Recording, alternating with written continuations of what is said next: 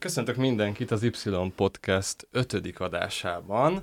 Egy teljesen új helyszínről jelentkezünk, a Brain Bar stúdióból, és itt van velem, pont a Brain Barból, egyébként Nagy Ildi és Baranyi Márton. Sziasztok! Hello! Hello. Mennyire fura otthon idegenbe lenni?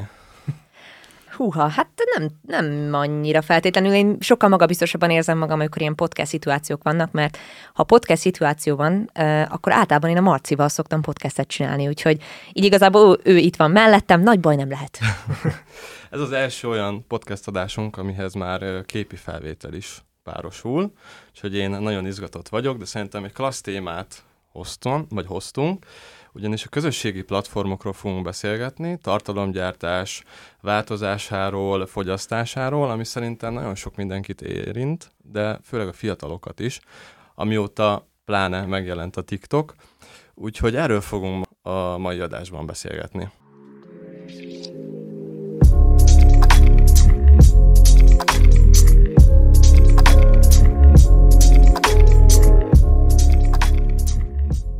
Azért is szerettem volna ezt az első ilyen képi felvételes adást és ezt a témát veletek megbeszélni. Egy jó ideje követem a ti ö, csatornáitokat, és tök jó tartalomgyártók vagytok, szerintem. Több sorozatotokat is nézem, az újratervezőt, ö, a Mi a kérdés például. Szerintem mindegyik klasszul megállja a helyét, és ti, mint tartalomgyártók, Mit gondoltok erről a közösségi platformon való tartalomépítésről, brandépítésről, hogy érdemes elindulni? Ti mit láttok ebben? Hm, hát Marci, szeretnéd kezdeni, vagy kezdjem én? Kezd nyugodtan. Hát szerintem picit tisztázás szempontjából fontos az, hogy itt a, így a Brain Bar keretein belül dolgozunk így a Marcival együtt, tulajdonképpen így a szerkesztő csapatunk az így hát duunk van, és természetesen van még a csapaton belül még más ember is, aki nagyon segíti a mi munkánkat, legyen arról szó, hogy egyébként a megfelelő embereket megtalálni, a megfelelő csapatot megszervezni, a produkcióban segítenek, szóval, hogy nem vagyunk egyedül, de sok ötlet az valóban így kettőnk közül, szok, közül szokott így előjönni. És ami fontos, hogy mi tulajdonképpen faktuális, tehát tényalapú tartalmakat készítünk, és főként arra próbálunk koncentrálni, hogy ami mi a Brain a krédója, az az, hogy a jövőt kutassuk, és olyan típusú témákat dolgozunk föl, hogy egy adott bármilyen témakörnek, és tényleg a, a Marcinak a Mi a kérdés podcastjében aztán bármi előfordult, a komoly zenétől a kenyérig, ezzel a területtel kapcsolatban mi az, amit érdemes tudni, mi az, ami esetleg milyen irányba mozdulnak a dolgok, milyen irányba vannak a trendek, és most, amikor említetted, ez az újratervező sorozattal próbáltunk például az ilyen egyéni kihívásokra is koncentrálni, ami a jövő építést illeti. Szóval valami ilyesmit csinálunk mi. Talán ez az egyik ilyen alap. De ami pedig a közösségi médiára való tartalomgyártás, ez nekünk is egy kicsit új témakör, és a Marci régebben van itt, mint én, és ő előtte picit más csinált, és most kezdtünk ebbe bele. Hadd egészítsem ki azzal, hogy igazából a Brain Bar egy fesztiválként indult, tehát mi nem, mi nem a közösségi média platformok felől, a YouTube vagy a Spotify uh-huh. felől érkezünk, hanem egy nagyon analóg, egy nagyon valós, egy nagyon 3D-s kézzelfogható műfaj felől. És ugye onnan indult ez az egész, hogy ez a fesztivál évente van, és akkor viszont évközben meg szerettük volna a YouTube csatornánkat, nem csak azokkal a fesztivál videókkal, amiket, a, amiket az adott tévi fesztiválról feldolgozunk, hanem új tartalmakkal is fel, tölteni. Én kicsit kinőttétek magatokat ilyen szempontból. És hogy... akkor többféle sorozatot csináltunk egyébként, tehát aki lejjebb görget még visszafelé a csatornánkon, az látja, hogy például ebbe ugyanúgy belefért, a, mikor a Barabási Albert Lászlónak kijött az egyel előző kötete, akkor azt feldolgoztuk egy ilyen a, a siker törvényeiről, azt feldolgoztuk egy videósorozatban, vagy van a magyar származású geopolitikai szakértő George Friedman, akivel csináltunk egy sorozatot, ami szintén tök népszerű lett, arról, hogy a, milyen nagyhatalmi játszmák zajlanak a világban. És akkor az is fontos, hogy, hogy mostanában kezdtünk el fókuszálni inkább a magyar nyelvű tartalmakra. Tehát eddig, eddig nagy rész azért a, a tartalmaink angolul voltak meg. Körülbelül egy éve kezdtetek el foglalkozni, ugye nagyjából a, a vírus helyzet környékén Igen. alakult ki. Hát így van, nekünk is ugye ez kicsit átrendezte azért ezt a, ezt a fesztivál történetet. Az előző Brain Bart, azt még online rendeztük meg, tehát azt a Facebookon közvetítettük, ugyan egy élő helyszínről, tehát berendeztünk egy kis stúdiót, a következőt viszont már szeptember 9-10-én megint élőben fogjuk megtartani, de még az előzővel álltunk át kicsit a, a magyar nyelvű közönség igényeire, inkább úgy, ahogy ez a, nem tudom, tehát ahogy beszűkültek a határok, nekünk is, nekünk is jobban kellett fókuszálni a magyar nyelvű közönségre. Mennyire érzitek könnyűnek ezt az építkezést így a tartalomgyártás keretein belül? Tudom, hogy van ez a műsorotok is, ez a digitális kisokosot, ugye vállalkozásokat mutattok be, és hogy ők hogy álltak át erre a digitalizációra, és ez pont talán egy olyan műsor, ami frankon bemutatja ezt a brandépítést. Igen, ennek volt egy ilyen éle is, tehát hogy pont ez a digitális kisokos, ez az uratervezőnek volt egy olyan külön kiadása. Bocsánat, csak hogy hmm? csak szerintem most érdemes egy kicsit szétszálazni a dolgokat, és tudom, Na, hogy látod, én vagyok, én vagyok most szerkesztő. A, én vagyok most a szemtelen, aki közbeszól. Nem baj, Tehát, mondjad. hogy, a, hogy, a, hogy a, az anyagaink egy része az a YouTube-on videós formában jelenik meg, különböző sorozatok. Most három ilyen sorozatunk volt legutóbb, volt az újratervező, volt a mindenható algoritmusok. Így van, most miért zavarodtam ebbe bele? És aztán, és aztán voltak korábban a, a fesztivál videók, tehát ezek voltak megtalálhatók a, a, a, a csatornánkon. Ez a, ez a YouTube. Ez mind a három kicsit különböző dolog. Aztán van a Spotify, ahol pedig szintén három dolog futott. Az egyik a Mi a kérdés sorozat, ez tulajdonképpen egy kétszereplős beszélgetés, amit én vezetek, én szerkeztek aztán van a könyvpárbaj, amit az Ildivel közösen csinálunk, és aztán, ami, amit említettél, a digitális kisokos, az pedig egy Mastercard-dal közös, hát a Mastercard kampányához kapcsolódó vállalkozókkal készített sorozat volt. És már is visszaadom a szót. Köszönöm, Marci, hogy visszaadtad a szót. Ismét jelentkezem a Brainbar stúdiójából. Igen, szóval, hogy valóban ez nekünk egyébként nagyon fontos, hogy az ilyen együttműködések, hogyha már a tartalomgyártásról beszélünk, és ez szerintem minden, akár kezdő, akár már egy bizonyos szinten lévő tartalomgyártónál tökre fontos, hogy korábban ezek a branded contentek, ezek teljesen más irányba mentek. Elég egyértelmű volt, hogy valami támogatott tartalomként jelenik meg, vagy reklámként. Most ennek a határmezője ez lazul, és ezért, hogyha valaki mondjuk csak kezdő tartalom készít, akkor is érdemes abban gondolkodni, hogy azok a gondolatok, azok a témák, amik benne mozognak, azok esetleg milyen márka mellett lennének illeszthetőek, milyen márka mellé lennének illeszthetők. Itt arra gondolok, mert nálunk például, amikor a Mastercardnak ez a kampánya megjelent, ez egy tökre jó brand fit volt, és tökre mhm. egyértelmű uh-huh. dolog, hogy mi nagyon sokat foglalkozunk innovációval, mi nagyon sok nagy fókusz helyezünk a tehetségekre, hogyan adhatunk kézzelfogható tudást és jövő képességet a kezükbe. Úgyhogy amikor ez az egész felmerült, és hogy te is mondtad, sokszor sokszor van az, hogy egyébként rengeteg startupot mutatunk be, vagy rengeteg kezdővállalkozást a programunk keretei, keretei között. Teljesen egyértelmű volt, hogy ilyen típusú tartalomkészítésben mi tudunk együtt dolgozni, mert amúgy is csinálnánk ilyeneket, uh-huh. és nagyon jó volt így az együttműködés és a közös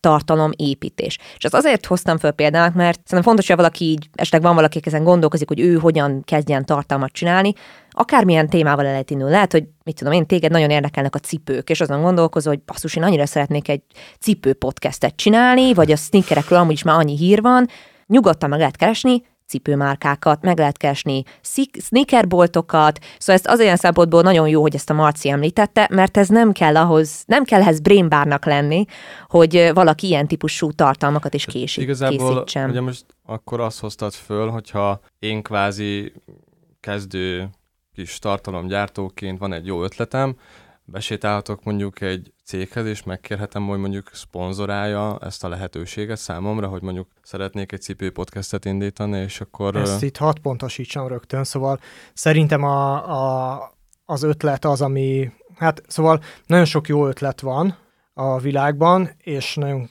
kevés ebből az, ami úgy konkrétan használható is abban a formában. Tehát ötlettel szerintem még senki nem menjen sehova, hanem először azt az ötletet írja le, nézze meg, hogy az az ötlet tíz részen keresztül, mondjuk egy évadon keresztül kitart-e, uh-huh. gondolja végig, hogy milyen adásokat készítene el, gondolja végig, hogy mi a saját szerepe, keressen olyan példákat, ami azt gondolja, hogy hogy hasonló ahhoz, amit ő szeretne csinálni. Nézze meg, hogy hogy beszélnek abban a műsorban találjon ki hozzá most, hogyha podcastről beszélünk, akkor valamilyen hangzásvilágot, hogyha videós tartalomról beszélünk, akkor egy képi világot. Tehát most egy stúdióban uh-huh. beszélgetne valakivel, ő tesztelne cipőket, az utcán járnak, uh-huh. útérbe. Hát, hát az tehát, a lényege, hogy minél előrébb milyen... megtervezzem az egészet. Hát persze, tehát annélkül, annélkül szerintem senki ne ugorjon bele a tartalomgyártásba, hogy, hogy ne tudná, hogy, hogy egyáltalán mi, mi az, amit meg szeretne csinálni. Akkor még egy csomó dolgot el lehet mondani, ugye, hogy nézze meg a tehát egy, egyáltalán érdemes felmérni, hogy van erre, hogy, hogy, hogy, meg hát, hogy van erre egyáltalán saját erőforrás. Uh-huh. Tehát kell esetleg ez másokat bevonni, mert azért ez nagyon időigényes tud lenni egy idő után. Tehát a, hogyha elkezd az ember tartalmat csinálni, akkor nyilvánvalóan az adott napon, vagy az adott időközönként azt be kell tartani, és utána megbüntetnek a nézőid azzal, hogy elpártolnak tőled, hogyha, hogyha nem tartod be azt a folyamatosságot. Igen, meg azért ez is sok kérdés felvett, tehát, hogy alapesetben tök jó inspirálódni másokból, de felmérem mondjuk a piacot, kik a konkurencia, mondjuk mennyit inspirálódható, tehát mennyit, mennyit vehetek ki a másiknak az ötletéből, mi az, amit meg lehet csinálni máshogy, mert én egyébként azt vallom, hogy attól, hogy van egy ötlet, azt meg lehet csinálni sokkal jobban is akár, meg máshogy is. Kérdés, hogy mennyit inspirálódhatok belőle, mert azért nyilván megjelennek a, a komment szekciókból olyan emberek, akik majd azt mondják, hogy ez esetleg egy ilyen lenyúlás, és uh, miért... Hát igen, hát a direkt lopást azért érdemes elkerülni. Hát ez egy, ez szerintem ebbe a, ebbe a kérdésre most nagyon sok kérdés volt. Tehát, hogy, hogy olyan, most így kicsit rá kérdeztél arra, hogy egyébként milyen, ben, milyen brandet akarunk építeni, milyen benyomásokat akarunk tenni a közönségre, benne volt az, hogy akkor hogyan építsük fel azt a formátumot, ami ez egy csomó minden nagyon hasznos Igen. dolgot mondott most a Marci, amiben a formátumhoz még egy dolgot hozzátennék, ez a, az, amit a Marci már kiemelt, hogy replikálhatóság, tehát hogy meg tud-e ismételni ezt a dolgot, hmm. vagy csak egy epizód van belőle. Igen, igen. Tehát, hogy ez a fajta elem, ez nagyon kulcs, úgyhogy itt most nagyon sok minden volt ebbe a kérdésben, nem mondjuk melyikkel kezdjük. Igen, az, hogy ez egy, egy, pont egy annyira jó téma véleményem uh-huh. szerint, hogy hirtelen nagyon sok mindent fel tud vetni, tehát már, már a következő kérdések fogalmazódnak meg bennem, de akkor kanyarodjunk vissza tényleg az elejére, hogy ez a replikálódás, hogy akkor mennyit tudok mondjuk felfőzni belőle.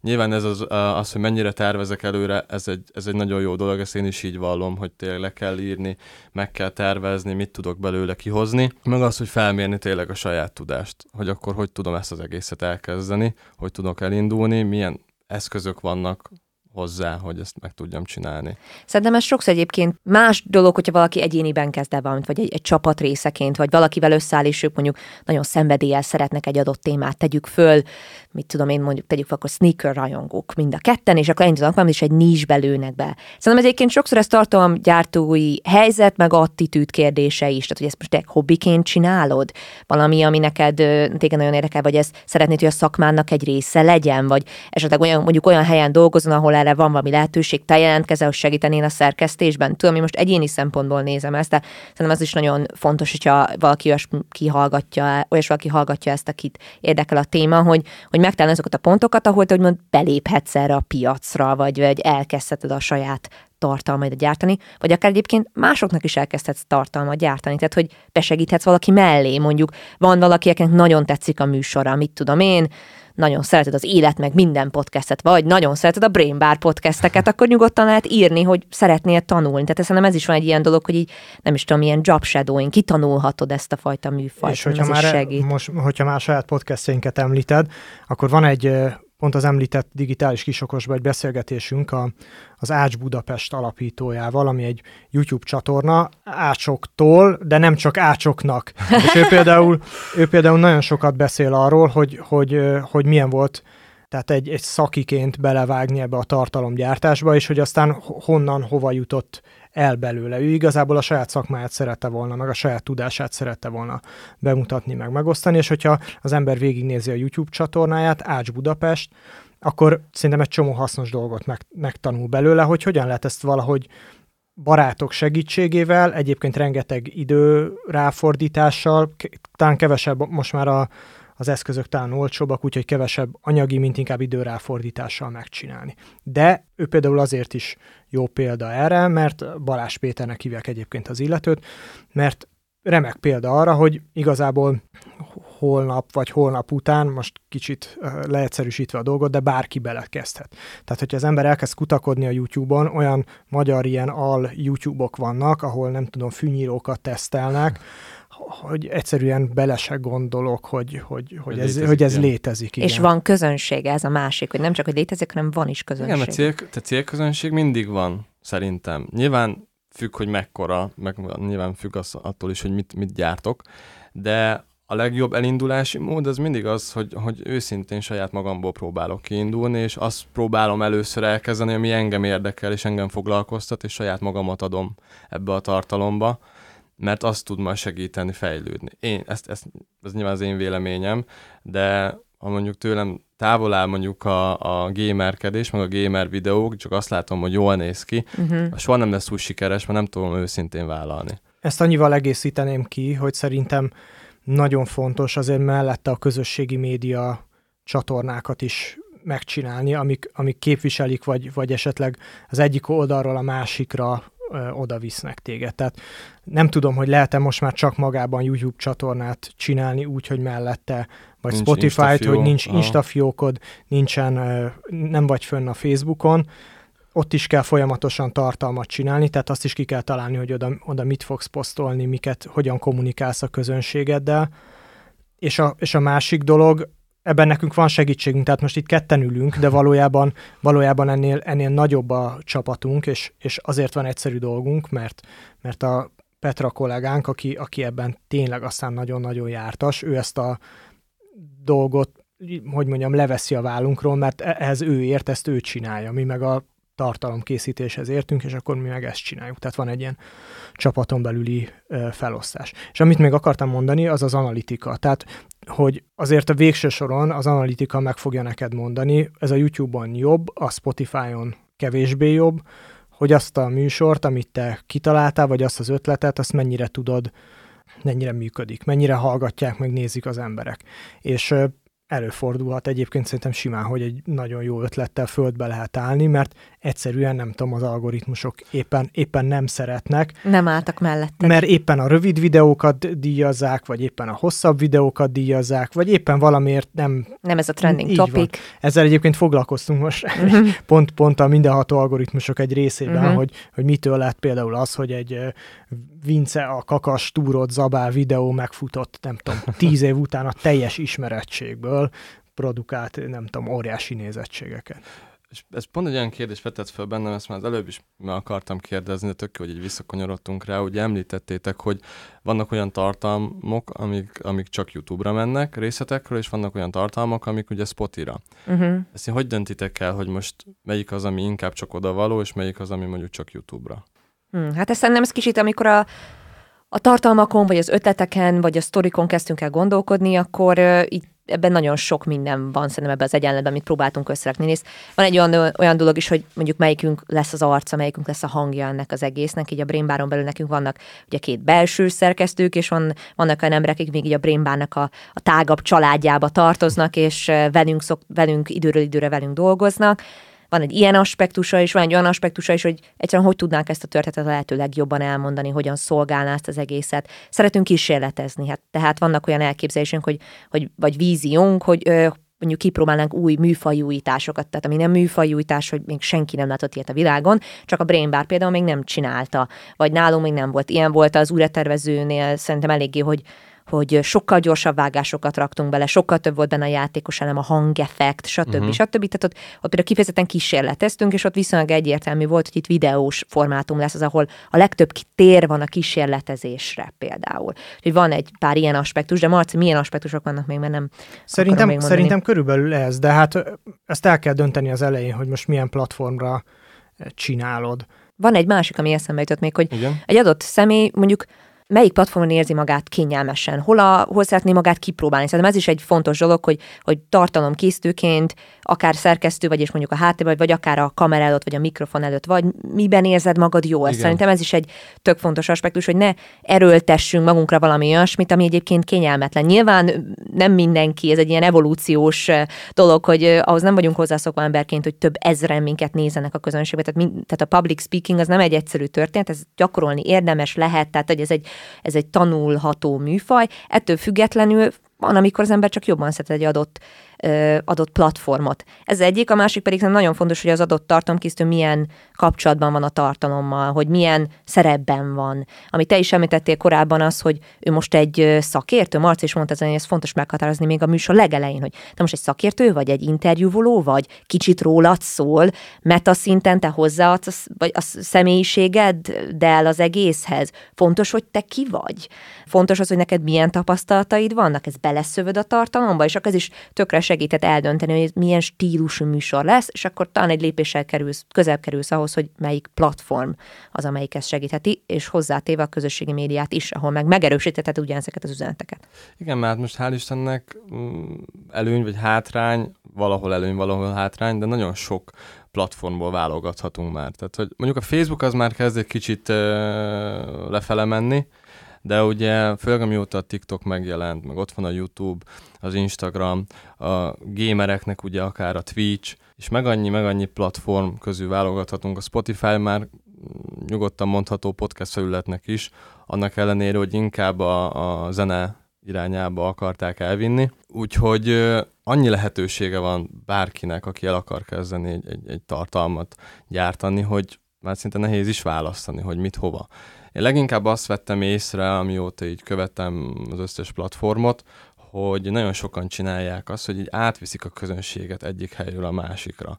Megcsinálnak egy nagyon rövid videót mondjuk a TikTokra, amit nem fejeznek ott be, és akkor azt mondják, hogy ha látni akarod a végeredményt, akkor gyere át a YouTube-ra. És akkor átmennek a YouTube-ra. És ugyanezt megcsinálják ugye Instán, Instáról mm. YouTube-ra, vagy fordítva ami ugye azt eredményezi, amiről ugye beszéltünk is korábban, és te hoztad fel, Marci, ugye érdemes azt, azt megnézni, hogy akkor egy tartalomgyártási felület mellé milyen platformokat kell még igénybe venni ahhoz. Érdemese más platformot igénybe venni? Ti ezt hogy látjátok, hogy mennyire érdemes azt megcsinálni, hogy mondjuk átviszek egyik platformról a másikra embereket? Hát ez a bizonyos, mennyire tudod konvertálni a közönséget című történet. Ez nem egy egyszerű dolog egyébként, én azt vettem észre. Én azt gondolom, hogy, hogy ez a még igazán szerintem a kérdésnek a lényege, az, hogy, hogy mennyire követed a, a trendeket, hogy éppen hol, milyen platform mennyire érdekes. Én emlékszem még a Facebooknak nagyon az elejére, tehát amikor most vegyük ezt mérőszámnak, hogy mennyi időbe kerül tízezer feliratkozóig, vagy követőig, vagy nem tudom meddig eljutni.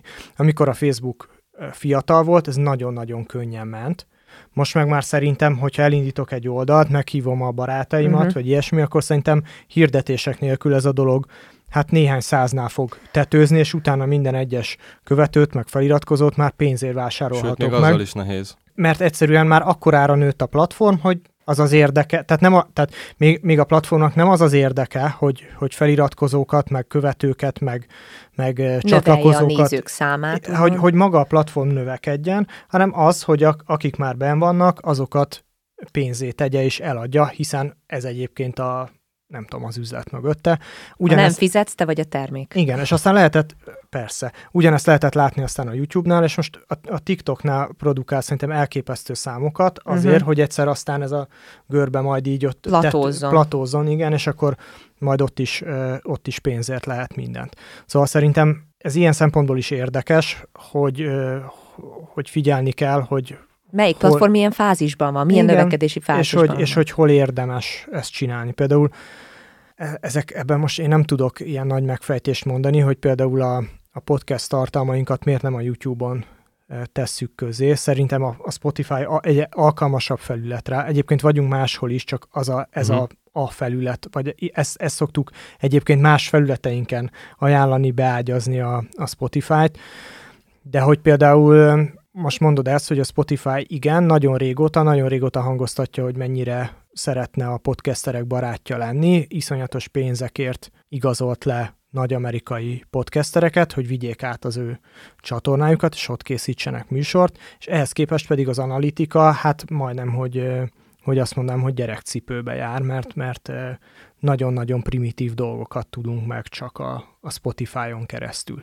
Tehát ez is kérdés, én nem tudom, szóval én ezt, ezt az uta, utaztatást, ezt szerintem nem nagyon működik, vagy nagyon drágán működik, mert mert most már minden platformnak az az érdeke, hogy, hogy minél többet hirdes rajta. picit hozzátenném még azt, hogy ami még mi figyelünk eléggé, az ugye ez a YouTube, és, és a YouTube-nál is ugye az az egyik ilyen hát nem tudom, átalakulás az elmúlt évekhez képest, hogy a YouTube sokkal inkább úgy működik, mint egy mint egy ökoszisztéma, egy ilyen önmagában létező persze, hely. Hát persze, hiszen a platformnak az a lényege, hogy Ott mint a, net, mint a Netflixnek, vagy nem tudom, hogy, hogy egy binge legyél, hogy, hogy sose hagyd el azt a felületet valójában, és mindent megadjon neked. Hú, de érdekes, egy videó a bohóc halakról, átkattintottam, hú, egy japán kést éleznek, hú, ez is de érdekes, most egy autóbontóba vagyunk. Szóval, hogy, hogy feltegyen Mhm. erre a hullámvasútra. És nem csak az, hogy feltenni erre a hullámvasútra, hanem ugye például a YouTube-nál szerintem ez nagyon érdekes, hogy egy, most vesszük fel ezt az adást, egy-két hete jött ki az, hogy YouTube Shorts, elkezdték nyomni ezt az ilyen TikTok vonalat, ugye már pár, egy-két évvel ezelőtt már elkezdték csinálni a posztolásnak a műfelt, hogyan építsd a közösségedet, hogyan osszál meg rövid sztorikat, ami inkább az ilyen Insta sztorira hasonlított, akkor nagyon, nagyon igyekeztek beleépíteni, hogy hogyan alakulnak át a komment szekciók, milyen lehet az élő chat műfaja, a livestreamingnek az átalakulása, a YouTube Originals ö, témakörén. Én évek óta nagy YouTube Premium előfizető vagyok, úgyhogy én annak vagyok a, az ilyen ismerője, de, de ez is például egy kicsit azt az irányt támasztja le, amit mondott uh, Marci is, hogy ha csak mondjuk egy, egy gazdasági érdek uh, nincs feltétlenül mögötte, mert mondjuk az adott platformok egy igazából egy ugyanhoz az, az apa céghez tartoznak, vagy anya céghez tartoznak, akkor ezek közötti ö, együttműködés nehézkes lehet, hiszen mondjuk csomó például cégnek nem érdekel, tehát sokkal könnyebb mondjuk egy átlag tartalomgyártóként összekapcsolni olyan platformokat, amik egyszerűen kom, már eleve kapcsolatban állnak egymással, ha ennek így van értelme. Igen, és egyébként még annyival akartam kiegészíteni azt, amit mondtál, hogy ha viszont megnézzük, hogy mondjuk a leghallgatottabb magyar podcastek, azok honnan jönnek, akkor ott is van egy ilyen konverzió, hogy például az, az egy a leghallgatottabb szerintem, most nem tudom, hogy ez aktuálisan így van-e, de azt hiszem, hogy a Balázsék, ami egy rádióműsor feltéve a Spotify-ra. Tehát, hogy az tulajdonképpen ne, még csak nem is valamilyen formában, tehát egy kivin, kivonat, vagy legjobb pillanatok, vagy ilyesmi, hanem egy az egybe föl van téve, Igen. és, és ott, is, ott is iszonyat hallgatott, vagy médiacégek csinálják ezeket, ahol, akik a saját kezdőlapjukról elég jó kattintásokat tudnak produkálni már házon belül arra a- felületre. Tehát így, így viszont működik a dolog, csak ugye, kell, csak ugye ahhoz kell már egy alapból egy nagyon jól működő felületed, ahonnan átirányítod az embereket. Igen, vagy van az a variáció, amit a VR srácok csinálnak, hogy ők a Happy Hour című podcastjüket ugye a Spotify-on is, és a YouTube-on is konkrétan ugyanúgy felteszik, és ugyanaz az adás megy le, csak ugye van egy képi formátum, meg Mhm. van egy, egy hangformátum. És ez is nagyon elterjedt lett. Hát ugye az nem tudom, hogy, hogy ezzel mi van most. A, lehet, hogy neked, mint prémium előfizető, elérhető már az a YouTube-on, hogy kikapcsolod a képet, és akkor tulajdonképpen csak Igen, a hangot, csak a hangot játsza le. Nekem ezt vagy nincs benne, vagy nem néztem még meg. Egyrészt ez premium feature is, illetve a YouTube for Kids, tehát hogyha az van, hogyha valami úgy van beállítva, hogy ez gyermekeknek is van, akkor ezt nem engedi. Tehát, hogy akkor nem, Aha. akkor hogyha lehúzod a, a videót, meg hogy akkor csak a hang menjen, akkor az szépen inkább kikapcsolja És az te a egészet. ha- hang formátumát szereted jobban, vagy inkább a képi tartalmát? Én általában sok... podcastnek. Ah, hát egy podcastnek? Én mind a kettőt nagyon szeretem hallgatni. Én kicsit az a, az a fajta ember vagyok, aki, aki szereti az ilyen újdonságokat és furcsaságokat nézni. Úgyhogy én, én nagyon gyakran nézek olyan YouTube anyagokat is, amik esetleg ma például olyanokat néztem, hogy csak 39 másodpercesek, de YouTube-on vannak fönt, mert tudom, találtam egy új csatornát, ami, ami szerintem valamilyen kicsit egy ilyen gúny csatornának minősíteném, és csak, csak ö, 39 perc a legjobb pillanatokat vágtak, vágtak ki adott popkultúrás műsorokból. Szóval szeretem az ilyen nagyon rövid műfajokat is, a podcastekben a kifejezetten hosszúakat is szeretem hallgatni, én picit mindenevő vagyok, de ami összefoglalható, hogy én az innovatív és újszerű dolgokat szeretem így keresni, Hát a kedvenc podcastem az, amit a Marci csinál természetesen, úgyhogy nem is mondhatok mást. A kedvencem a Mi a kérdés Marcival. Na jó van. De nagyon, nagyon megható, de mondhatsz mást is. Ö, fú. Ö, egyébként a, én azt mondanám, hogy talán a podcasteknél nem, nem is ez az ilyen hossz, meg ezek a meg az ilyen formáelemek, inkább például a stílus az, ami, ami nagyon izgalmas, és ez megint szerintem egy olyan dolog, amiről tartalomgyártás kapcsán mindenképpen érdemes beszélni, hogy milyen stílusban ad ezt az egészet elő. És megint kicsit arra kanyarodok vissza, hogy ki vagy te ebben, a, ebben az egészben, és ez mennyire önazonos ez a fajta stílus, amit felveszel egy, mondjuk egy podcast készítésekor. Annyiban egészíteném ki, amit mondtál, hogy például más, tehát mások a hallgatási szituációk, hogy tökre emlékszem, hogy talán öt éve volt téma, de lehet, hogy még több is az, hogy, hogy hogyan rövidült meg, ezt sose tudom ezt a szót magyarul, és nagyon szégyellem, most angolul kell mondom, az attention span, tehát uh-huh. ez a, ameddig tudsz figyelni, erre nem tudom mi a magyar szó és, és hogy ezen sajnálkozott mindenki, hogy jaj, jaj, most már nem figyelnek az emberek, és hogy nem tudnak például megtartani egy egyetemi előadást, ami 90 perc hosszú, mert az emberek három perc után előveszik a telefonjukat, hogy eltereljék a figyelmüket, nem, nem tudják követni stb. a hosszú gondolatmenetet, stb. stb. És kb. Magyarországon hát ezután robbant be a podcast műfaj, ami, ami tulajdonképpen ennek a teljes ellentéte, ennek a, ennek a hanyatlási teóriának. Igen, nem lehet két perces adást csinálni. Hát de hármat sem, meg, tizen, meg annyira 13-at sem. Bár Tehát van a... egy nagyon jó 13-as podcast, de azt mondjuk egy TikToker lány csinálja egyébként, majd elküldöm. Igen? Szóval, szóval hogy ez, ez, például, ez például teljesen ellenkező műfaj, és nem régiben olvastunk egy kutatást, ami arról szólt például, hogy a podcast hallgatás az inkább a könyvolvasási szokásoknak felel meg. Hmm. Tehát, hogy inkább, inkább a, tehát nem a videók mellé lehet inkább uh-huh. tenni, hanem, a, hanem olyasféle elköteleződést, olyasféle szituációt kíván, mint egy, mint egy könyvolvasás. Akkor ezért Lesz... jobb talán az, hogy mondjuk csak hangként létezik, nem? Tehát, hogy már csak abból kiindulva is, hogyha mondjuk így felhoztad a könyv példáját, hogyha berakom csak a füles, lefekszek az ágyra, és nem ér az az interakció, hogy nekem most nézni kell az embereknek a gesztusait, a kommunikációját, hanem csak szimplán hallgatom a hangjukat, akkor az nyilván sokkal kedvezőbb, és sokkal jobban le fog kötni hosszabb időre Persze, is. most leszámítva azokat a szituációkat, hogy rögtön helyesbítsem magam, amikor valaki, nem tudom, teregetéshez, vagy mosogatáshoz, vagy főzéshez, vagy nem tudom. Tehát, igen, tehát kicsit, de, de az se háttértevék tevékenység, mert ott is igazából figyelsz, csak közben a kezed el van foglalva, tehát mondjuk könyvet nem tudsz olvasni mosogatás közben, de podcastet meg tudsz hallgatni. Szerintem egy nagyon érdekes dolog, hogyha tegyük fel, mondjuk van egy olyan helyzet, hogy valaki azon gondolkozik, hogy itt van ez a podcast, most megcsináltam, legyen mellé videó, vagy ne legyen, felvegyem, vagy ne vegyem nem feltétlenül tudok erre nagy megoldásokat mondani, de egy megfontolandó dolog most a beszélgetés, kap, beszélgetés kapcsán eszembe jutott. Ez például az, hogy egy olyan, tegyük fel, egy olyan típusú interjút készítesz, ami mondjuk nagyon érzelmes.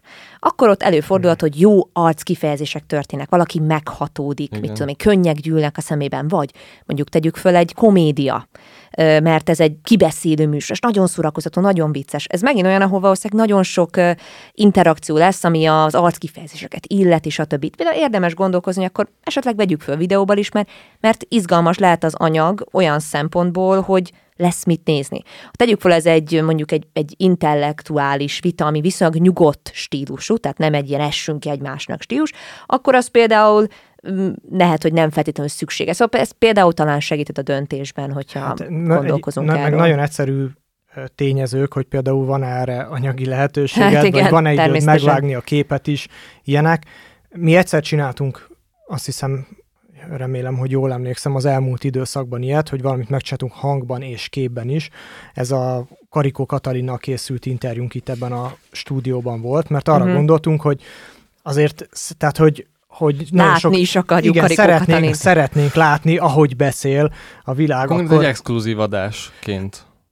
Igen, mert nem, tehát ő éppen akkor, abban a pillanatban tényleg a világon a legismertebb magyar ember volt. Vagy hát most is legismer... két hete volt a Wired címlapján, vagy valami ilyesmi, tehát, mármint a US Wired-nek a címlapján. Igen, és szóval, szóval hogy, hogy, hogy, hogy azt gondoltuk, hogy, hogy, ezt, hogy ezt muszáj, tehát hogy ezt nem szabad, ezt nem szabad kihagyni.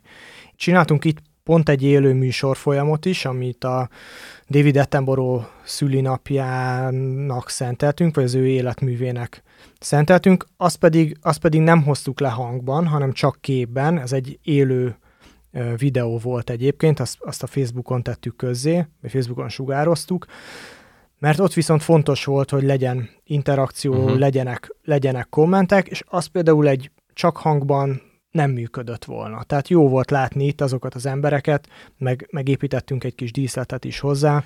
Az, amit ugye te, elő, te előbb felhoztál, Ildi, hogy minden műfajnak megvan az a része, hogy mit hogy kell, vagy hogy érdemes mutatni. És ahogy fel is hozta ugye a komédiát például, egy Jim Carrey-t nem tudnék egy podcastben meghallgatni, ő neki szeretném látni mondjuk az arcát, a mimikáját.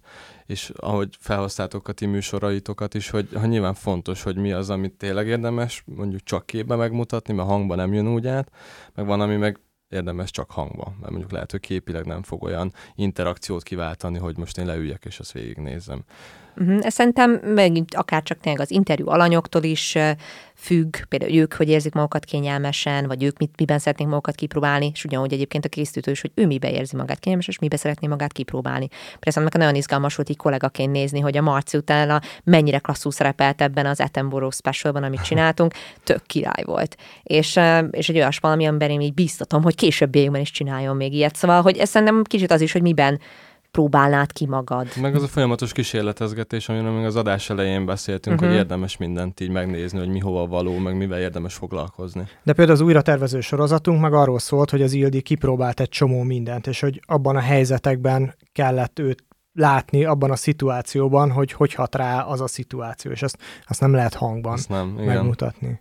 Igen, kis ez a szerkesztés írástól is függ, hogy, hogy mit akarunk kihozni belőle, vagy mi az, ami, mi az, ami az ízét adja a dolognak. Egy, úgyhogy ezeket így mindig érdemes átgondolni, amikor választasz egy platformot, műfajt, stb. Képzeljétek el, nem tudom, hogy hallottátok el, de hogy már az íróknak is van egy olyan platformja, amiből egy kicsit ilyen Spotify feelingű algoritmust akarnak kihozni, ez a Novella. Hmm. És az a lényege a platformnak, hogy mondjuk én elkezdek ott íróként, szerzőként tartalmakat készíteni, különböző írásokat, és a regisztrált tagok, akár csak mint a, a Spotify-nál a zenéknél, folyamatosan feldobálja az algoritmus a hasonló írásokat, amiket én elkezdek olvasni vagy kedvelni. És az a lényeg egyébként eh, ennek az új platformnak, hogy segíteni szeretné a szerzőket, és lehet adományozni, hogyha nekem tetszik egy szerző, feliratkozok rá, és elkezdem olvasni az ő írásait, akkor én adakozhatok neki, és ő, neki lesz egy bevétele ebből. Ez egy teljesen új platform, egy néhány hónapja fedeztem fel, én magam is elkezdtem egyébként erre különböző írásokat felrakni. Én nagyon gyerekcipőben jár, ugye beszéltük, hogy a Spotify-nak sem működik feltétlenül jó az algoritmusa, és így sincs még egészen jó kialakulva, de tök jó, hogy létezik egy ilyen, ilyen írásos platform is, platform is ahol, ahol valami hasonló szeretnének, mint ugye akár a Netflix, ahol sorozatok vannak, vagy a Spotify, ahol podcastek és zenék, hogy, hogy azokra is gondoltak, akik mondjuk szeretnek különböző sztorikat olvasni, vagy szeretnének sztorikat írni. Ez, ez fikciós platform egyébként, vagy pedig ilyen, lehet ilyen eszéket is írni a... Igazából rád van bízva. Aha. Vannak már ö, nagyobb szerzők is, akik elkezdték feltölteni a tartalmaikat, de én full kezdőként is igazából, amit szeretnél, azt ott meg tudod írni. Hát, ha jól értem, érdekes. akkor ez egy ilyen, egy ilyen ö, kiadó, ami nem kiadó, mert platform per blog, per Patreon oldal Egybegyúrva. Hát, igen, mondjuk valahogy jól. Igen, jól ez érdekes, mert ugye a Medium kezdett ilyesmibe bele, csak ugye ott azon, hogy van egy ilyen fi történet, és akkor az osztódik el utána hmm. az alapján, hogy egyébként milyen olvasottságot produkál a cikk, de nem az, hogy közvetlenül valakinek nagyon imádod a, nem tudom, a tech elemző írásait, és akkor neki közvetlenül Ez működik még adni. a Medium? Egy működik idő, Egy időben mi is, a Brainbar is volt Mediumon, aztán, aztán szerintem az a platform is kicsit megfenek lett, meg át, át, át valami más előfizetői rendszer. Előfizetői rendszer van most, igen. igen. Ez érdekes, hogy ezek így hogyan találkoznak, nem? Igen. Össze egymásra ezek a különböző, különböző, nem is tudom, ilyen rendszerek és, és ötletek, azok így össze találkoznak egy új platformon. Én, én elveszett Facebook kommentbe találtam, én nem is tudom, hogy a komment kommentjében, amikor valaki válaszol valakinek a... Ja, amit a le kell nyitni Igen, külön, és akkor ott volt, és onnan, akkor ezt megnézem, és azért örültem, mert életemben szerintem ez volt az első olyan platform, amit így végre ott vagyok a kezdetekkor.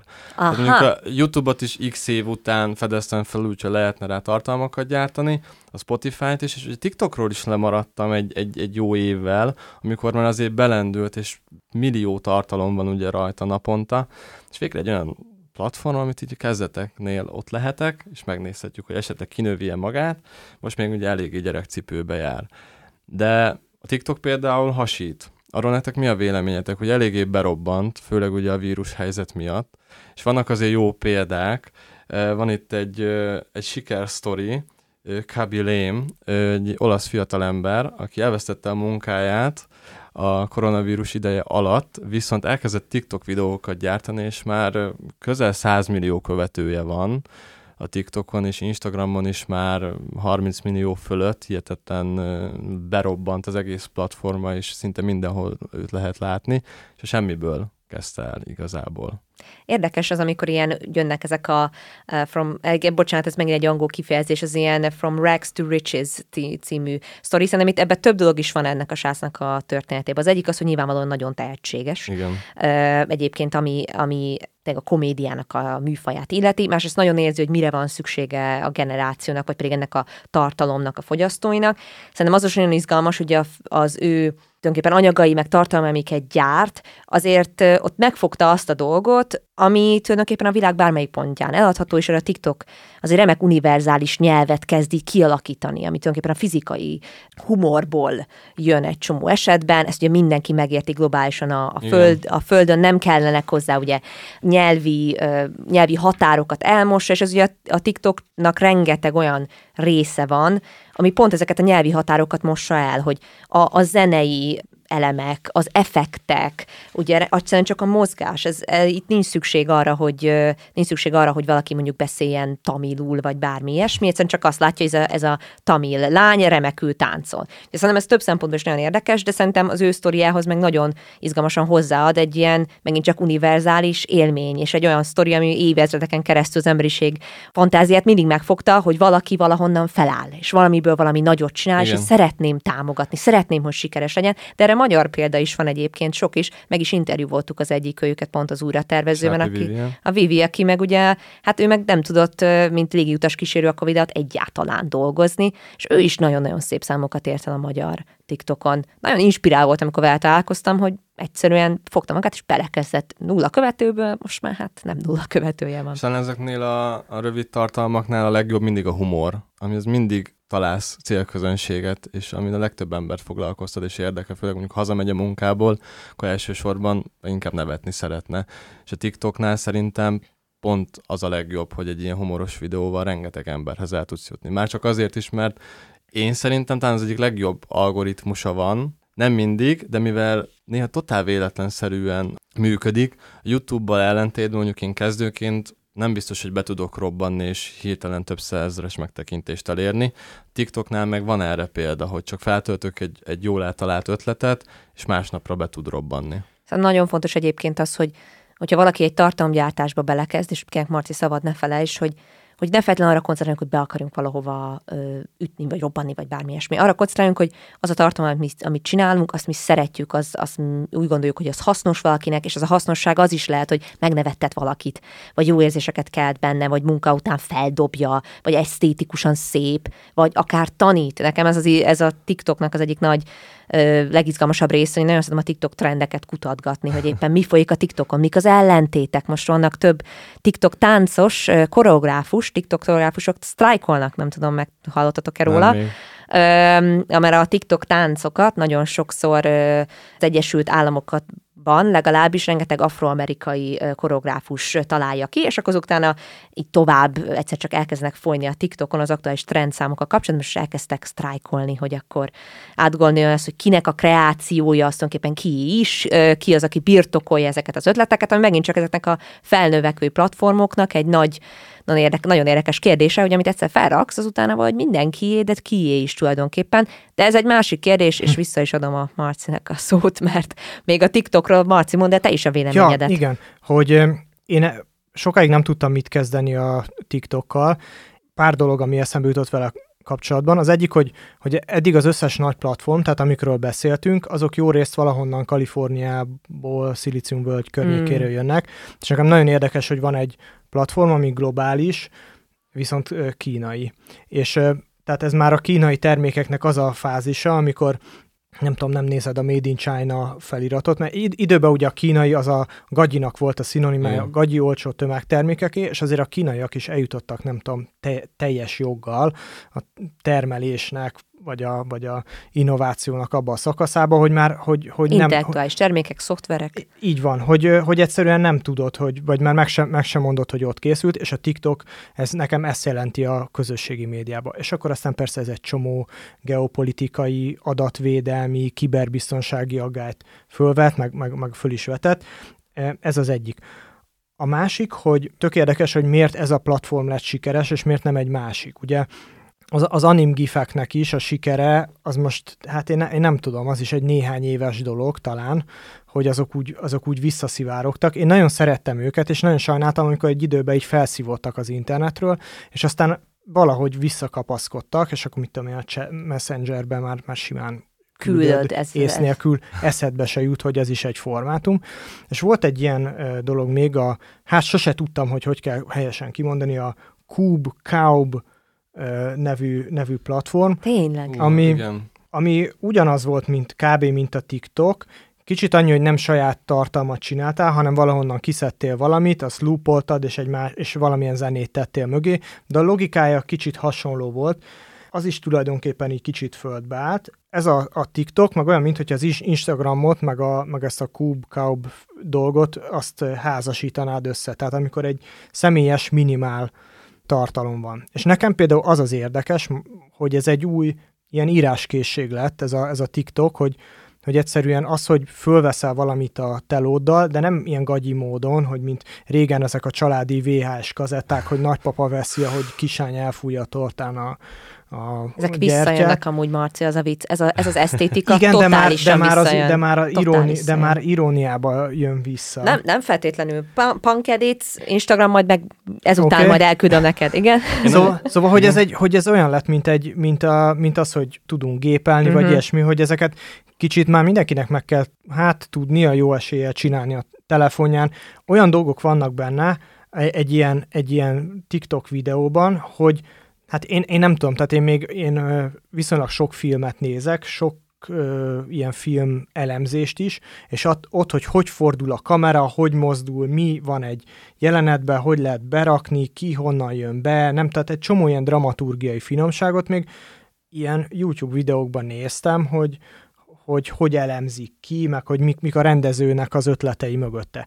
És sokszor egy ilyen, egy, ilyen, egy ilyen TikTok, egy ilyen senki ember által csinált nem tudom hány másodperces videó, hát ez a, a, a nagy hollywoodi rendezőknek az ötleteit veri le, vagy hát ugye éppen építi tovább, mert ez a vizuális logika már egyszerűen annyira így az anyanyelvünké vált, hogy ezt, ezt visszük, meg fejlesztjük tovább. Hát demokratizálja a tartalomkészítés valamilyen szinten ez az egész dolog. Egyébként hasonlóan hozzád, én is nehezen barátkoztam meg ezzel a platformmal, de minél többet néztem, annál jobban ráállt az algoritmus arra, hogy én miket szeretek. És nagyon szeretem ezeket a videós és fotós tutoriál videókat, uh-huh. és egyszer csak hihetetlenül sokat kezdett el feldobni, és annyira jó kontentek voltak, annyira brutál jó minőségi videók voltak arról, hogy hogyan fotóz, hogyan csinálj klassz videót, hogy mondom, hát ez zseniális. És sok barátomnak próbáltam én is átadni ezt az infót, hogy higgyétek el, ez nem csak arról szól, hogy most ott valakik tátognak és, és, és táncikálnak,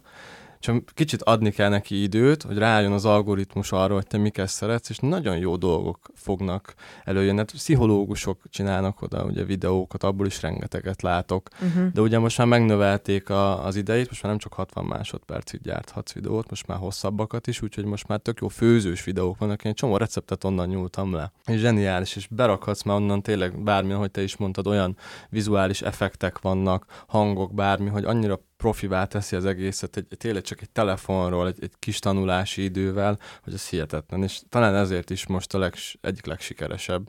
Bár szerintem a YouTube még, még mindig talán a number van ennek ellenére, Hmm, hát ez egy nagyon, ezt nem ismerem megkockáztatni, hogy vajon melyik vezeté éppen. Hát attól függ, mire, nem? Hát igen. Mert az is érdekes szerintem egyébként a TikTokban, hogy, hogy ahogy te is mondtad, ez egyébként a vállalkozásépítésnek egy, egy óriási eszköze lehet. Tehát, igen. hogy a, ami azt jelenti, hogy egy egyénileg bármi téged érdekel, vagy bármit készítesz, és mit tudom én, te hajgumikat csinálsz, vagy bármi ilyesmi, és azokat szeretnéd eladni, és egyébként vagy a főzéshez értesz, és azt osztod Igen. meg. Tehát ez egy, ez egy nagyon kompakt módja annak, hogy egyébként építs egy olyan közönséget, a, akiket, akiket ráirányítasz a te tevékenységedre és a termékeidre. És az adás vége fel közeledve nekem van egy téma, amit nagyon érdekel, és, és ezt szeretném veletek megbeszélni. De végigvettük konkrétan tényleg a tartalomgyártás összes fázisát, hogy érdemes elindulni, milyen platformokra érdemes gyártani, mit érdemes megnézni, és felhoztuk most ugye itt a TikTokot is, meg már szinte mindent. Szerintetek van-e arra megoldás, hogyha mondjuk felmerül a kiégés? Hogy én folyamatosan gyártom napi szinten, akár a TikTokra, akár YouTube-ra a videókat. Uh-huh. Ötleteket kell kitalálni. Nyilván ti is azért folyamatosan ötleteltek, hogy mi legyen a következő adás. Beszéltük ugye a műsor elején, hogy jó előre meg kell tervezni az egészet, de előbb-utóbb szerintem mindenkinél előfordul az, hogy most nincs ötletem, és kezdek egy kicsit kiégni. Erre szerintetek van valamilyen megoldás? Szerintem alapvetően a jó tartalomhoz, meg ugye tartom az általában idő kell. Tehát ez is egy fontos dolog, hogy adjunk magunknak időt inspirálódni. Tehát, hogy mi szerintem például, hogyha most a brainbáros tartalmakat nézzük, bár mondjuk én a brainbáron kívül is csinálok mindenféle tartalmakat, csak saját célokra, vagy mielőtt ide érkeztem, azóta is csináltam mindenfélét, szerintem nagyon kell időt adni magunknak arra, hogy egyszerűen csak inspirálódjunk, és kiszakadjunk egy adott közegből, és új dolgokat próbáljunk ki. És akár kísérletezünk úgy, hogy nem tesszük föl sehová, hanem csak felvesszük, magunknak elkezdjük vágni, vagy nem vágni, vagy csak kipróbáljuk a hangunkat. Nekem van picit színházi hátterem, és voltam egy időben leszerződve színházi társulathoz, mondjuk nem Magyarországon, de nem is ez a lényeg, hanem úgyhogy például beleszoktam abba, hogy rengeteget próbálok. És ez például tök sokat segít a tartalomkészítésben, amikor úgymond nincs tétje, mert legyen az digitális színpad, vagy fizikai színpad, nem vagy színpadon. Úgyhogy én a próbára is szoktam úgymond időt szánni. És ez is segít abban, hogy kicsit ne az legyen, ne azon legyen a hangsúly, hogy most nekünk le kell szállítani valamit határidőre, hanem csak egyszerűen van próba időszak, amikor fel lehet készülni aztán a színpadra. Most nekem először ez a két dolog jutott eszembe, hogy Marci, neked meg is kérdezek, hogy te egyébként, amikor ilyen kiégésről van szó, vagy az, hogy néha nincsenek ötleteid, akkor mit szoktál csinálni? Mm, nem biztos, hogy baj, hogyha, hogyha nincsenek ötleteid. Nekem sokszor az ötleteim azok nem úgy jönnek, hogy, hogy én nézelődök az interneten, olvasok könyveket, hallgatok más podcasteket, hanem egyszerűen beszélgetek emberekkel. Uh-huh. És akkor a másik mond valamit, amiről nekem vagy, vagy az a dolog, uh-huh. egyszerűen csak nagyon-nagyon érdekes, vagy eszembe jut egy harmadik dolog, amit ő nem mondott, de nekem közben meg eszembe jutott. Ebben akkor hasonlóak vagyunk. e, egy, szerint, hát szerintem ott kell kezdeni. Én azt eszem egy újságíró, vagy nem egy, egy könyvszerzőnek volt egy jó tanácsa, amit olvastam valahol, hogy one crappy page per day.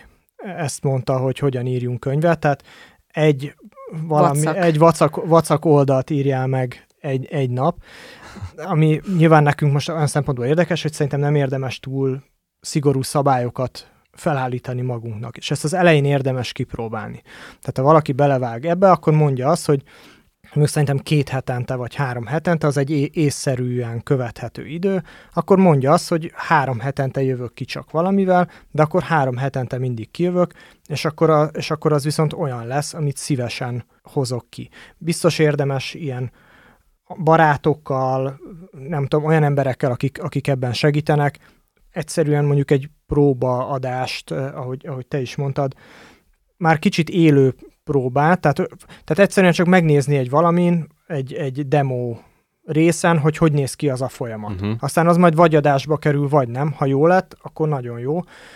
Tehát felmérni, hogy mennyi munka van bele. Uh-huh. Szerintem tök fontos, hogy, hogy ne húzd bele magad rögtön egy olyan spirálba, amit aztán, amit aztán nyilvánvalóan nem tudsz tartani.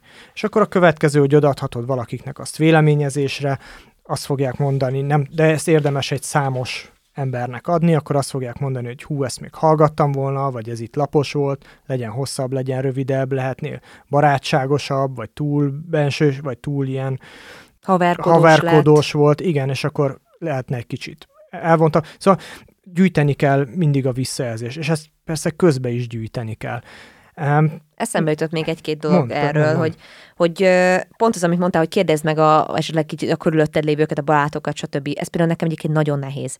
Én, én úgy vagyok Miért? ezzel, hogy ez, ez teljesen ilyen személyes dolog, hogy én nagyon szívesen fogadom a véleményeket számomra teljesen ismeretlenektől, de például a saját családomtól tökre tartok. Tényleg? Valahogy úgy érzem, hogy ők olyan kritikusak, ők ismernek talán a legjobban, fú, hát, hogy nekik biztos nem fog semmi tetszeni.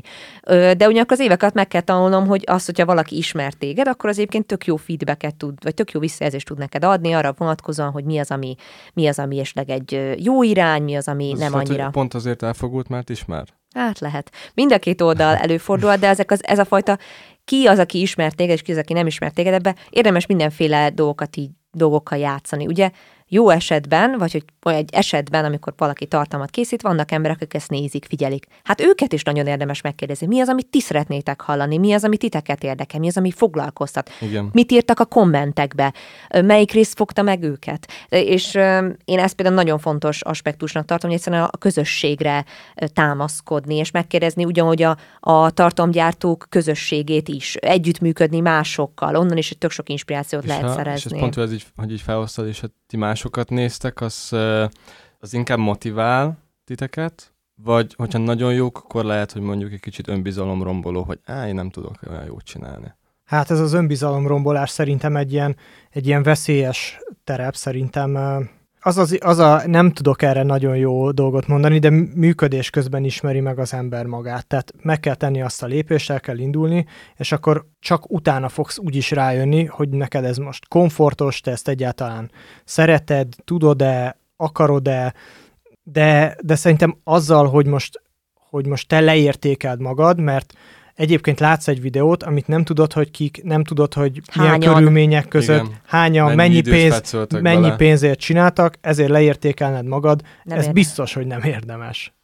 Igen, ez szerintem az egyébként mennyire inspirált, szerintem több dolog van ebben, tényleg csak személyes véleményt tudok mondani, hogy ez semmilyen szinten nem professzionális, vagy ilyenek, vagy valami aranymondás, vagy ilyesmi. Nálam mind a kettő szokott lenni. Van, amikor nagyon inspiráló valami, de szerintem nagyon fontos, amit a Marci mondott, hogy nem tudjuk, hogy mi van a mögött, az elkészült videó mögött, legyen az 3 perces, vagy 25 perces, fogalmunk sincs. Hány ember dolgozott, milyen összegből készült, Stb., igen. stb. stb. Úgyhogy ez egyáltalán nem egyértelmű, ez az egyik. A másik pedig az, hogy a, például személyesen úgy érezzük, hogy, hogy valakinek mondjuk a, a tartalmai, vagy a megjelenés, vagy bármi ilyesmi, tegyük fel, csak feszültséget kelt bennünk, mert úgy érezzük, hogy fú, én még nem vagyok ott velem, ez sokszor előfordul, hogy meg olyanokkal is, akiket egyébként ismerek, vagy kedvelek, és van egy néha ilyen kisebbségi érzésem, ott én két dolgot szoktam alkalmazni. Az egyik az az, hogy megállok egy pillanatra, és átgondolom, hogy oké, okay, ennek van, ez tényleg csak a fejemben létezik, vagy, vagy valós ez az elképzelés, ezt tényleg gyakran szoktam csinálni. A másik az, hogy mondjuk összeírok ebből egy olyan három-négy dolgot, hogy mi az, ami ebből tetszik, mi az, ami, mi az, ami szerintem valami, amit én is át tudnék, át tudnék illeszteni mondjuk a saját munkámba, vagy saját projektjeinkbe. Illetve, hogyha mondjuk ez az érzés nem múlik el, akkor én például szoktam belefogni közösségi média tisztogatásba. Az Ó. Instagramon például nagyon gyakran meg szoktam ezt csinálni, hogyha a keresőben feldob olyanokat, ami bennem, nekem nem hasznos, nem érdekel, nem is a hobbim, Akkor kuka. akkor szépen benyomom, hogy, hogy ez nem releváns tartalom. Ennyi. Meg azért azt tudni kell, tehát hogy ez a tartalomgyártás, ez nem olyan, mint a nem tudom, vadászpilóta, vagy a tűzszerész szakma, hogy egyszer, egyszer követhetsz csak el benne egy hibát, És hanem el fogsz, van. El fogsz követni hibákat. Tehát, mint ahogy minden másban is, nem lesz tökéletes, lesznek benne olyan dolgok, amivel, amivel úgy kell kijönnöd, hogy te valójában elégedetlen vagy, tudod, hogy ez azért lett olyan, mert abban a pillanatban az volt a legjobb, amit ki tudtál hozni belőle, és ott már azon a ponton már tényleg el kellett engedni. Szóval érdemes ezt, ezt a helyén kezelni, és, és ez, tehát hogyha valaki a, tehát ha megnézel sikeres YouTube csatornákat, amik nem törölték le mondjuk a régi videóikat, akkor az, egy, akkor az viszont egy elég jó ilyen önbizalom építő, hogy, Igen. hogy honnan indultak, tehát mi volt, tehát megnézel sikeres csatornát, abban biztos, hogy van jó néhány év ö, építkezés. A média suliba kaptam a, szerintem a legjobb tanácsot, így, ahogy most így összegeztétek ezt a mondani valót, hogy kezd el és csináld. És ennyi. Nem kell túl agyalni, és akkor majd valahova kiforja magát az egész. Igen, de közben, de közben tudatosan kezd el. Tehát úgy, úgy dur bele módon viszont, viszont semmiképp nem nyilván kezd el. igen, persze, csak hogy Ó. ha van egy ötletünk, akkor gondoljuk át, tervezzük meg, és Ne, kezdjük el. ne féljünk igen. túlzottan. Én még talán azt hozzátenném, de tudom, ez egy másmilyen aspektus, hogy fontos, hogy egyrészt szeres benne lenni ebbe az egészbe, szeres csinálni, ez ne legyen ilyen tehernyomás, mert akkor elérhetünk ahhoz, amit említettél, ilyen kiégés, ez másrészt, ped, másrészt pedig szerintem az egy nagyon jó dolog, hogyha ez alatt a folyamat alatt megtalod magadat kedvelni a kamerán, Igen. kedvelni a saját hangodat, és, és meg én, nekem ez egy nagy tanulság volt az elmúlt jó pár év alatt, amikor tartalmat készítettem, és mondjuk esetenként szerepeltem is benne, hogy ez vagyok én, elfogadom, és jó ez így. És nyilván az a cél, hogy a tartalmakkal segítsünk, szórakoztassunk, tanítsunk, nyissunk a világra, egy ajtót, ablakot, amelyiken be akarnak menni a nézők, de szerintem fontos, hogy egyébként ebbe egy egészségesek tudjunk maradni, és ne, de ne kerüljön ránk túl nagy nyomás, és ha meg úgy érzük, hogy túl nagy nyomás, akkor megkérjünk segítséget, és beszéljünk róla. Pontosan ezt akartam mondani, hogy, hogy mi se ilyen magányos bozót harcosok vagyunk, ezt már, ezt már említettük igen, itt, hanem, igen, hanem, olyan, hanem olyan kollégákkal vagyunk körülvéve, akik iránt feltétlen a, a bizalom, Így akik van. értenek a szakmájukhoz, és akik, akik visszajelzést adnak, akik őszinték velünk, és akikkel tök jól tudunk együtt dolgozni. Tehát én azt is gondolom, hogy ezt nem kell ezt a tartalomgyártást feltétlenül magányosan csinálni, hogyha egyszerűen úgy érzed, hogy megvan benned a kedv, de kicsit tanástalan vagy, hát nagyon egyszerűen szerintem meg lehet találni azokat az embereket, barátokat, segítőket, különböző szélesebb ilyen, ilyen körét, hogy mikor épp mire van szükséged, akik viszont feltétlenül fognak neked segíteni benne, és sose fogod magad magányosnak érezni, hanem folyamatosan inspirálnak a közben, amit csinálsz. Én nagyon szépen köszönöm nektek, hogy itt voltatok, és hogy átbeszéltük ezeket a nagyon jó témákat szerintem. Én még tudtam volna róla beszélni, és azt érzem, hogy egyébként is, de az adásba körülbelül ennyit szántam, remélem, hogy még lesz egy másik adásunk is, ahol szintén tudunk egy, esetleg egy ugyanilyen hasonló izgalmas témáról veletek együtt beszélgetni. Úgyhogy még egyszer nagyon köszönöm Ildinek és Marcinak. És mi is nagyon köszönjük. Nagyon köszönjük.